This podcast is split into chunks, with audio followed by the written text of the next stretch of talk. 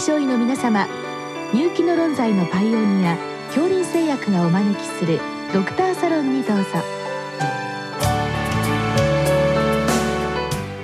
今日はお客様に順天堂大学医師学研究室助教沢井忠さんをお招きしております。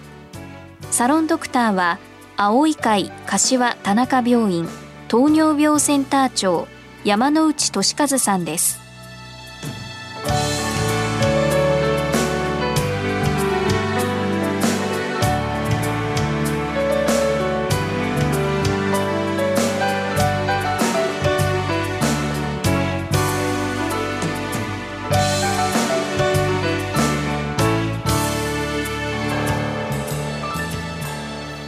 沢井先生よろしくお願いいたします。お願いいたします、えー今日はご質問はあの歴史を変えた感染症ということでですね、はい。まあ、古代よりあの大規模な感染症の発生で、まあ、これあの民族国が滅びたりといったまあ大きな変革あったかと思いますので、まあ、もう一度これあの、えー見つめ直してですね、まあ、今後医学、まあ、現在のコロナ含めてですけれども、まあ、参考にさせていただきたいなという、えー企画でございますけれども、よろしくお願いいたします。お願いいたします。まず先生この歴史を変えたような感染症と言いますと、まあ、どういったこうイメージで捉えたらよろしいでしょうか？あそうですね。あの歴史を変えるっていうのがあのその感染症がなかったら起こらなかったであろう事象と、まあ、実際に起きたことを比較するそれによって歴史を変えたかどうかということが評価されるわけですがその評価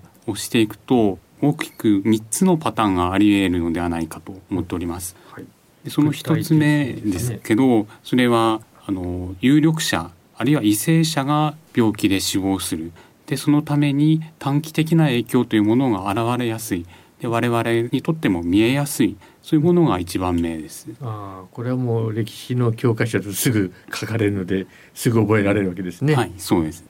で2番目があの当時としては犠牲者は多くて悲しむ人もたくさんいたんですが、うんえーそういう大きな影響を当時も与えたようには見えないそのために影響が見えにくいでうん歴史を変えたかどうかというのもうん評価が難しいというのが2番目になります。ああ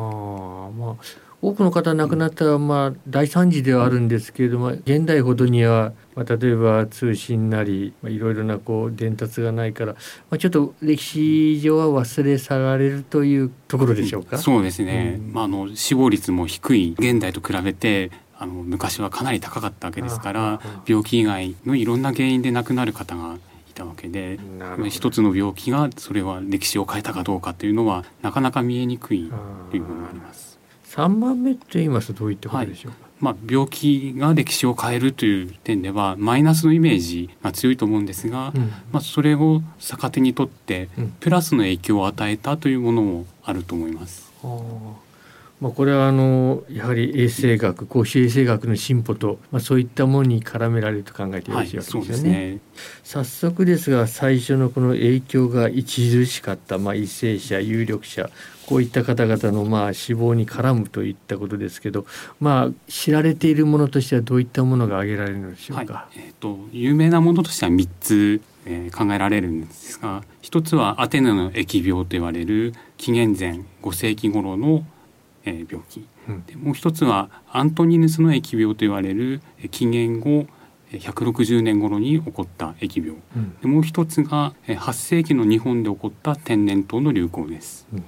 まず一つずつお伺いしますが、はい、まあ、最初のそのアテネの疫病ですね、はい。まあ、これは具体的にはどんな感じのものだったわけでしょうか？はい。えーこれはチフスだとする説が現在有力なんですが、うん。えーアフリカから、えーペルシャうん。ギリシャと広がってきて、で当時あの戦争中だったアテネの有力な政治家が死亡する、でそれによって、えーアテネの兵力あるいは、えー国民を指導するそういう立場の人が、まあ、弱体化して、うん。で結局はアテネ兵にもたくさんのえー犠牲者が出てでアテネの国力が低下して最終的にはアテネは戦争に敗北してしまう。そういうことが起こっております。まあ、スパルタが勝ったということでございますね。すね。はい、まあこれは本当に歴史的にもまあこっちの方が有名かもしれませんですけれども、はい、この原因がこのチフスだろうというのは最近はまあ例えば DNA など解析も進んでいるようですけれども、はい、かなり実証されつつあるものなんでしょうか？そうですね。あの亡くなった方の遺骨とかそういうものの DNA 解析が現在はいろんな過去の疫病に対して行われていてそれで、えかつてはあの症状の記録そういうものからどんな病気だったかっていうのを類推していたんですがより科学的な推論が可能になっております。2番目ですがこのアントニヌスですね、はい、の疫病ですが、はい、これはどういったものでしょう、はい。えーと、これは、えー、現在では天然痘とする説が有力になっております。で同じ時期に中国でも天然痘の記録があるので、うん、まあ、あのユーラシア大陸全体でその当時天然痘が広がっていたということから、えー、天然痘が今有力とされております。うんもうそうしますとかなり大規模ですね。そうですね。はい。ただこのアントニヌスの疫病というふうに記録されているのは当時のローマ帝国で広がったものです。えー、当時のローマ皇帝の一人を、えー、この病気に罹患して死亡したというふうに考えられております。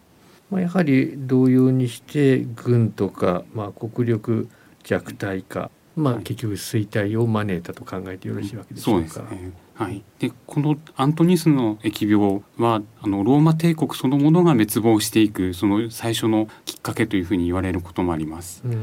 でたくさんの人が亡くなる中で病気への不安あるいは社会不安というものが起きてで人々はそれを信仰によってなんとか救いを求めていきます。でその中で生じたのがキリスト教が影響力を増すという、そしてキリスト教が後にはローマ帝国の国教となって、西洋のキリスト教文明を築いていくことになります。なるほどこれ文明ですね。す文化文明に影響を与えたということで確かにすごいものですね。はい、3番目はこれ日本のものでしたね。はい、そうですね。日本ではあの8世紀に天然痘が海外から入ってきたというふうに考えられております。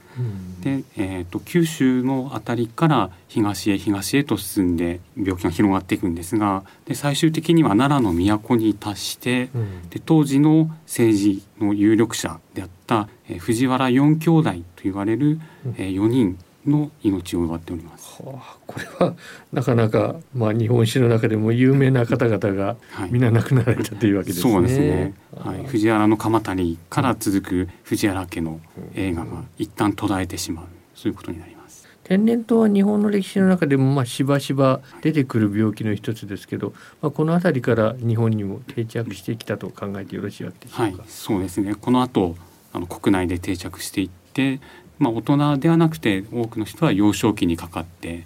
で生きながらえることができてもアバタができてしまう。ですから見目定めの病というふうに江戸時代は言われております。えー、初めに戻りまして今度影響が見えにくい非常に多くの方が亡くなったけれども、まあ、今一つその辺りでインパクト少ないかなというところですが、どういったものが挙げられるでしょうか？はいえー、それにはあの黒死病と言われた、えー、14世紀に大流行した病気、うん、そして、えー、ナポレオンがロシア侵攻の時に、えー、ナポレオンの軍に広がったチフス。あとは20世紀の前半に起きたスペイン風邪、うんうん、この3つが挙げられます。黒死病はあまりに有名ですけど、まあ、はい、ざっと見るとどういったものなんでしょうか？はい、えー、これはあの14世紀半ばにヨーロッパを襲ったものなんですが、うんえー、なぜ黒死病というふうに言われていたかというと、えー、当時は黒死病という名前ではなかったんですが、うん、後に、えー、この黒というのが陰惨だとかあるいは恐ろしいというそういう比喩で、えー、使われるようになって、まあ、黒死病という名前で知られております。非常にあの死亡率高かったそうですね。はい、えー、今まであの3分の1の人口が失われたというふうに言われていたんですが、近年ではさらにえー、多くの人が亡くなったんではないかという研究がありまして、うん、まあ、最近はあの50%前後の死亡率だったというふうに考えられております。こうなると影響も甚大だったわけでしょうね。うん、はい、まあ、たくさんの人が亡くなるということは確かに当時の人にとっても大きな衝撃を与えたはずなんですが、うん、ただあの一度の流行で社会が一変するようなそういう影響ではなくて、うん、あの当時すでに起こっていた変化を加速化するそういう影響だったというふうに考えられます。まあ、具体的にはどういった形になりますえー、そうですね。あの農村社会の構造転換が起きたというふうに、えー、よく言われるんですが実際には黒死病以前に、まあ、農村社会が変化せざるを得ないそういう状況がもうできていたというふうに現在は考えられております。で黒死病というのは、えー、その、ね、状況の中で人口を減らしてしまった。でそれを、えー、補うために変わらざるを得ない。そういう状況を作ったというふうに言われます。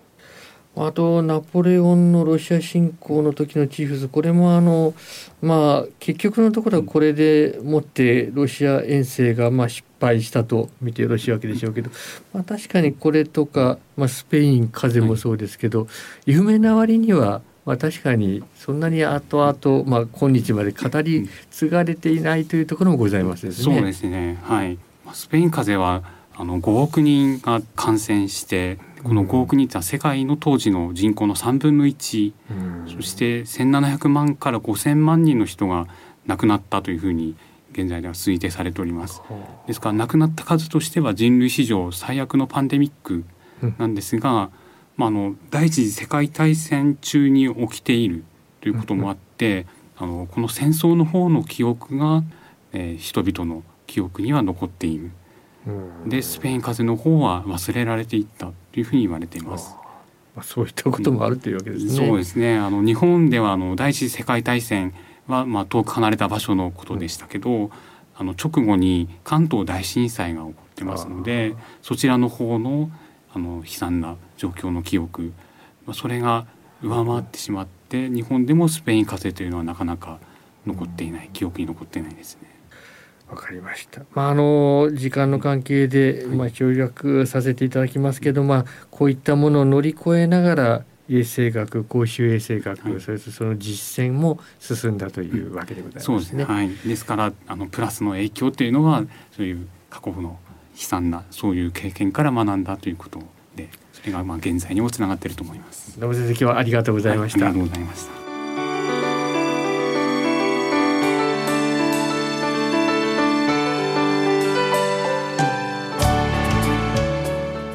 今日のお客様は順天堂大学医師学研究室助教沢井忠さん